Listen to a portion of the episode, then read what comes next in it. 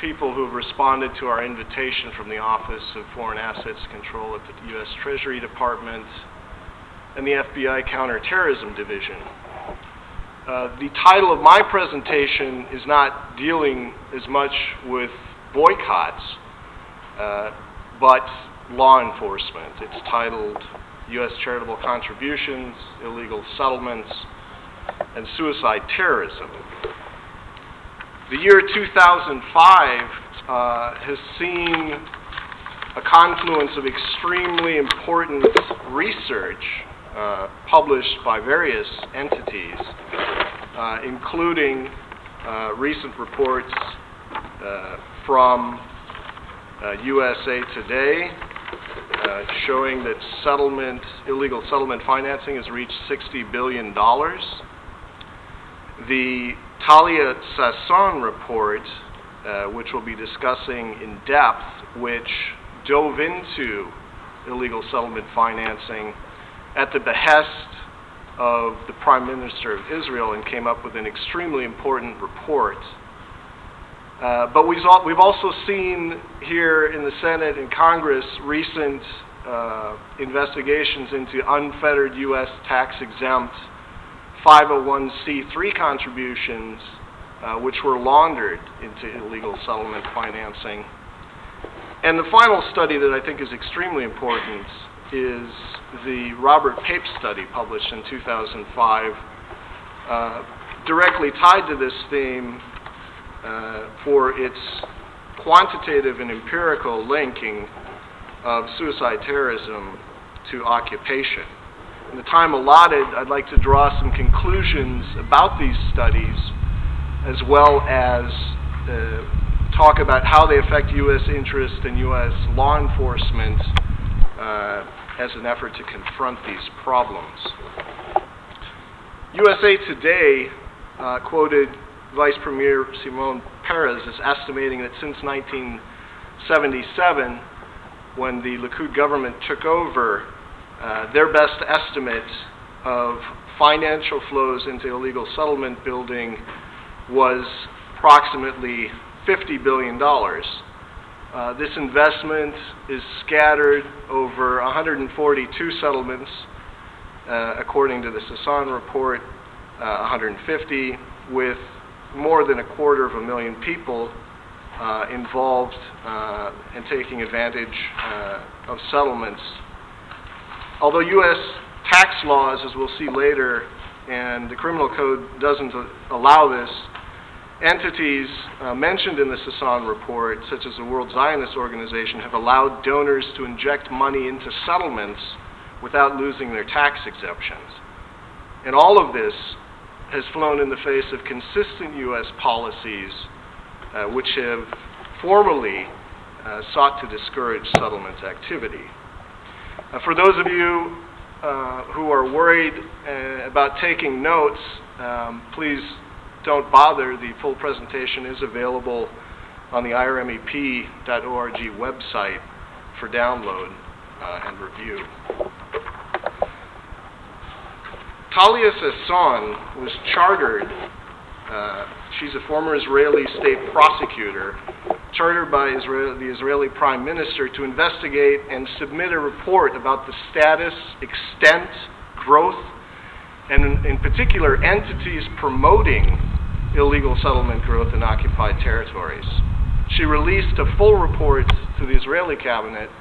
We have access to a summary of this report, which can be found on the internet simply by searching for summary of the opinion concerning unauthorized outposts. It's very interesting and important reading. The report removes a tight lid which has formerly been kept on what she believes is a massive criminal conspiracy involving multiple agencies as well as nonprofit corporations.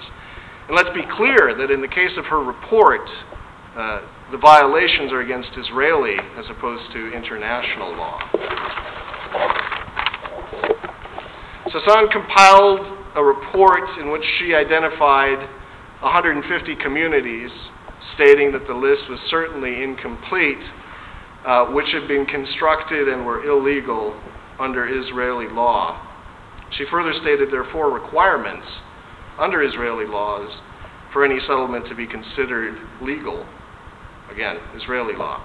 One of which is there must be an authoritative political echelon which approves of a settlement, that interest and titles to the land be settled. A third condition is that settlements can only be established according to a lawful building permit.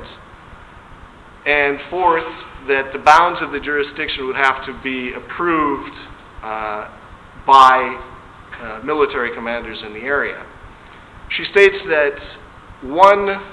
the fulfillment or lack of fulfillment of any one of these makes a settlement illegitimate in the eyes of Israeli law, and that 150 settlements she identified in her reports were illegal for lack of one or all of these legal requirements. She further found many instances of financial flows and participation revealing formal government support for illegal settlement building, including the provision of free mobile homes, coordination with defense industry, deployment of the settlements, logistically, connection to electrical grid hookups, as well as education ministry support for nursery school education and other education at the settlements. Excerpts from a report, two of which I'll put up on the slide here, I think are worth reviewing word for word. She found the central coordinator for illegal settlements is the World Zionist Organization, or WZO, which was involved in allotment of funds, construction finance, and seizure of Palestinian property and private lands, activities all of which fall outside of its legal mandate in Israel. Quoting from the formal findings of her report, she states, "The commissioner of government and deserted property in the civil administration represents the state as the owner of state lands and allots lands to the WZO. Since 1996, the WZO is allotted with lands for planning purposes only. Apparently, the organization allots the lands to others for purposes of development and establishing of settlements contrary to its permit." Unquote. And once again, quote, "They are the ones who finance construction without a resolution by the political echelon and contrary to government resolutions with no legal planning status, sometimes not on state-owned land, sometimes on private Palestinian property or on survey land." This naming of the WZO is extremely important. Most of the violations which focus on the WZO mention that it is not formally part of the Israeli government, but shares facilities, budget with an entity called the Jewish Agency, which oversees development within Israel's internationally recognized borders. The settlement division and the Jewish Agency came from the former Land Development Department of the WZO, the World Zionist Organization, which has managed the creation of villages since the 1920s, before it was separated into two bodies. And WZO is a complex organization. According to an excellent report in the foreword on March 18, 2005, titled "Jewish Officials Profess Shock Over Report on Zionist Body," it came out at the same time as the Sasson report, they note that it's, quote, "funded mainly by philanthropies," unquote. Again, WZO is not a part of the government, but it is, in the corporate sense, an international organization tied to nonprofits in many countries, including the United States. It does, however, overlap with the government in sharing staff, facilities, and some budget line items. According to this article in the foreword, a number of U.S. nonprofits control 30% of WZO. They are actively raising funds in the United States. They're conducting many worthy charitable tax-exempt activities in the United States. But their direct and controlling ties to the WZO and, by extension, direct responsibility for illegal activities are indisputable. In this chart, we list the supreme institution which governs the WZO, the Zionist Congress. It's the highest legislative authority, and according to its website, its voting and associate organizations meet at least once every 4 years to select delegates and vote on WZO initiatives. The United States sends 29% of these 500 delegates, second only to Israel, which sends 38% of the delegates. Among the high-profile United States divisions of the Zionist Congress, we find B'nai B'rith International and Hadassah, I might be pronouncing that wrong, the Women's Zionist Organization, among others. More listed in the forward discussion.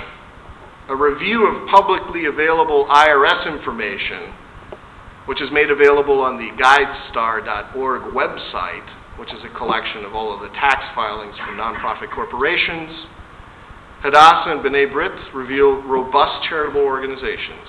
Hadassah has multiple chapters in major cities and engages since 1912 in the United States to many worthy educational and charitable works in the United States. In Israel, it supports a medical school of Hebrew University and provides critical medical service, child welfare, and aid to refugees.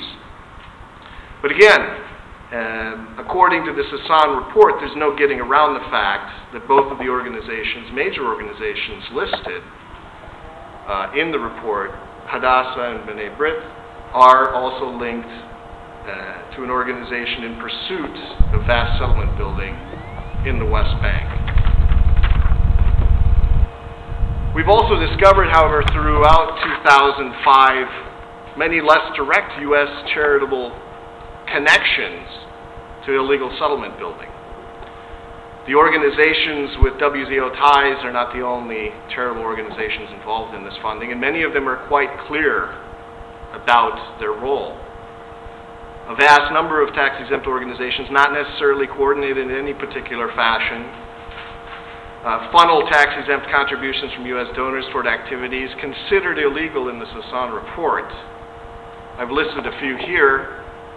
Christian Friends of Israel, Colorado Springs, with the tax-exempt mandate of educating Christians about the land of Israel and biblical significance of current events in the Middle East, dispersed $100,000 for construction projects. The American Friends of the College of Judea and Samaria, a nonprofit in Brooklyn, has a nonprofit mandate to provide support for the expansion and furtherance of the needs of educational institutions in Israel, but put $250,000 into establishing a college in the illegal West Bank settlement of Ariel. And finally, the One Israel Fund of Cedarhurst is very open about its role. The mission is to provide essential humanitarian assistance to over 225,000 men, women, and children living in the 150-plus communities throughout Judea, Samaria, and Gaza, unquote. The One Israel Fund openly funneled $1.9 million into settlements, arms, training, and military equipment, and also reported it to the IRS. We've also seen, however, that not all settlement financing, particularly involving arms, is so openly reported to the IRS. The nonprofit mission of the Capital Athletic Foundation here in Washington, D.C. is to, quote, foster character development by promoting the American ideals of sportsmanship in all endeavors. These ideals include integrity, honor, brotherhood, morality, leadership, and good citizenship. Sportsmanship is ethical behavior both on and off the playing field, both in athletics and in business, both as youth and as an adult, unquote. But the Capital Athletic Foundation's 2003 IRS Form 990 is not quite so ethical. They do refer to a transaction in which $44,000 were granted for education, athletics, and security. But since the lobbyist who ran the foundation is under a wider investigation for a range of criminal activities in a case in particular for defrauding Indian tribes with casinos. We know that in multiple cases, Jack Abramoff, the leader of this 501c3, had Indian tribe clients donate to the Capital Athletic Foundation, which then shipped military gear, including sniper scopes, shooting maps, night vision goggles, and other equipment to the Betar Illit colony in the West Bank. And according to recent Senate testimony and a report in Newsweek, Abramoff also sent a note to Ben Zvi in one of the settlements, in which he said, "Thanks, brother. If only there were another dozen of you, the dirty rats would be finished." He was referring to Palestinians living around the settlement. These payments were partially run through the Kolel Ohel Tiferet, which is an entity which is simply not publicly traceable. The details of this case of deception, however, are only available because there's a tangential criminal investigation with subpoenas into influence peddling and the misuse of 501c3 organizations related to defrauding Indian tribes, but not because of illegal settlement financing. It can be considered, however, a case of money laundering if we consider that the Paris-based Financial Action Task Force definition, as of 1989, includes a working definition that money laundering is not always proceeds from criminal activity, but also can include legitimate proceeds which are intending to promote an unlawful activity.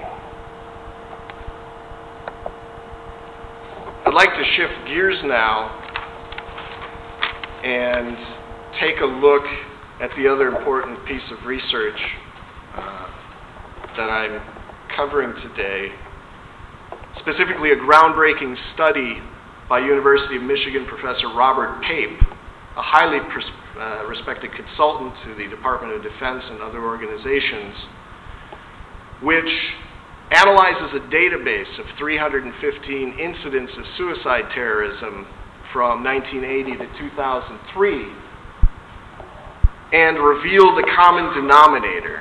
The empirical, quantitatively derived results of his study have given analysts across the country, across the world, a deeper understanding of suicide terrorism in an arena normally dominated by shallow research, sloganeering, and simplistic catchphrases. Pape found, quote, that it is a strategic effort to compel target governments to withdraw forces from lands that the so-called terrorists perceive as their national homeland, unquote. His study, published in the book Dying to Win, is related in the following sense. Suicide terrorism, if it is truly a strategy of weak actors attempting to dislodge governments and entities from land that they consider to be their own, we've got to look at it as a major motivator of terrorism. And we can do this by looking at a number of cases and documented justifications given by terrorists from Osama bin Laden, Abu Musab al-Zarqawi, and Khalid Sheikh Mohammed, which are now impossible to ignore. Osama bin Laden stated, quote, "One reason behind the symbolic participation of the Western forces is to support the Jewish and Zionist plans for expansion in what is called Greater Israel," unquote. Abu Musab al-Zarqawi also has mentioned this many times as he seeks to motivate forces arrayed against the United States.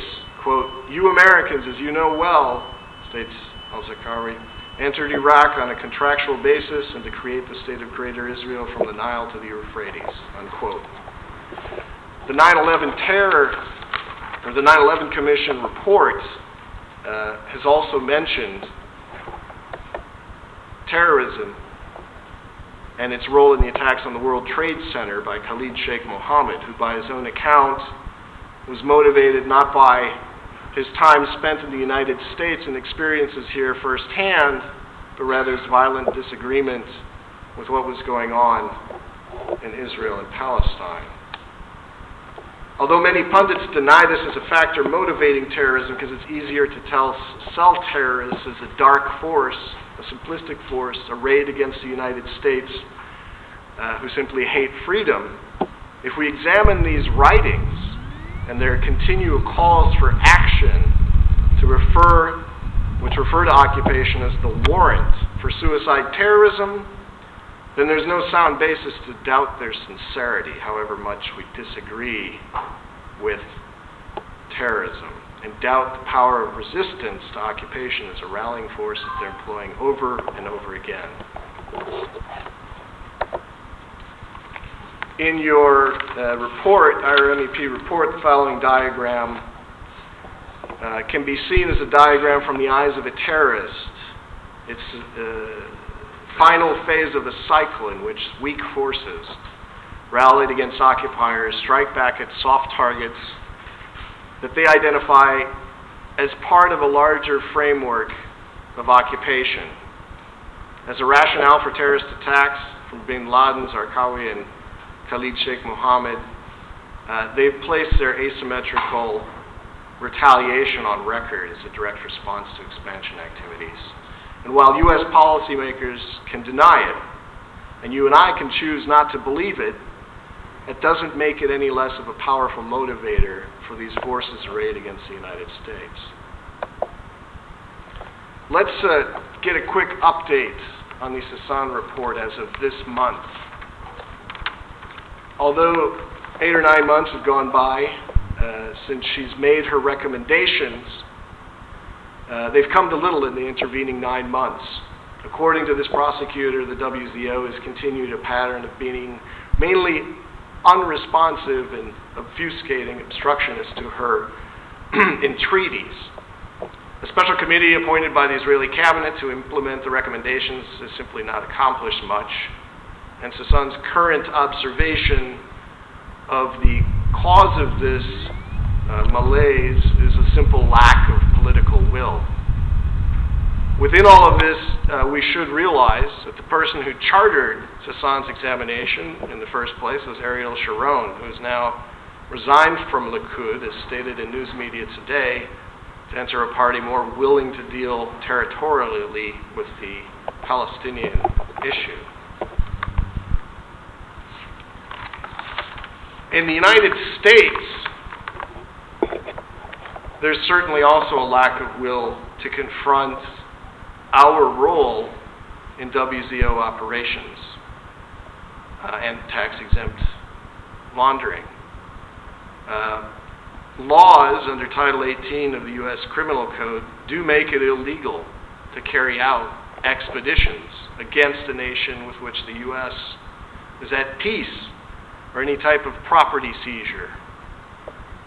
The U.S. clearly is at peace with the Palestinians, and even complicated, confusing Byzantine financial operations carried out against them by corporate entities can be prosecuted with no particular acts of Congress or the executive needed. It's simply a matter of will and the desire to enforce U.S. law. Beginning with the exempt organizations with controlling stakes in the WZO, our own research strongly recommends that we should take a look at these organizations. We also believe that the IRS should revise Form 990s so that nonprofit organizations like Jack Abramoff's Capital Athletic Foundation can no longer hide what is clearly illegal activity as stealth participants in settlement financing. The U.S. Treasury Department's Office of Foreign Assets Control, members of which are hopefully here today, are very effective at detecting and shutting down any Muslim charity suspected of participating in terrorism financing, but they should develop a similar sensitivity with respect to suspect financial transfers from U.S. charities to Israel or other financial centers of the world, which are ultimately funneled onto illegal settlement activity. The bottom line is that clearly a crime has been committed. It may be that, as in Israel, there will be obfuscation WZO governing bodies will claim that they weren't directly involved in financial flows. U.S. organizations will claim they're only tangentially linked to the Sasson report, that it would be too complicated to unwind, that fungible assets used to offset illegal transactions are okay, or that they can't respond, or they're uninvolved, or they can't be held responsible. The excuses will be there. These were the same responses given to Talia Sasson during her investigation. But the bottom line, again, is that a crime has been committed. We've got to move beyond the smoke. It's now clear that internationally, tax-exempt organizations in the U.S. are linked and that law enforcement initiatives are warranted. To ignore the hard work, which I respect greatly, done by Sasson, and only focus on direct terrorism generators that we can seek out and shut down from the U.S. is no longer enough. Believe me, there will be no reward for doing this hard work or for shining a light on the problem, nor will future disasters averted by confronting it be readily obvious. As Americans, we prefer to believe that all terrorism is generated by dark and evil forces arrayed against the U.S. And whenever we see our own involvement, we tend to first deny or then lash out at the messenger. And efforts of all those who wish, lash out against the bearer of bad news as well. But I'm here to applaud Sasson's work, Robert Pape's analysis and enlightenment, and the efforts of all of those who wish to play a productive role in shutting down this terrorism generator in the name of honesty, the law, and confronting many harsh new realities that came of light in the year 2005. Once again, these slides and our report are available at the IRMEP.org website. Be very happy to take questions related to our independent research after the rest of the speakers have had a chance to make their presentations today. Thank you very much.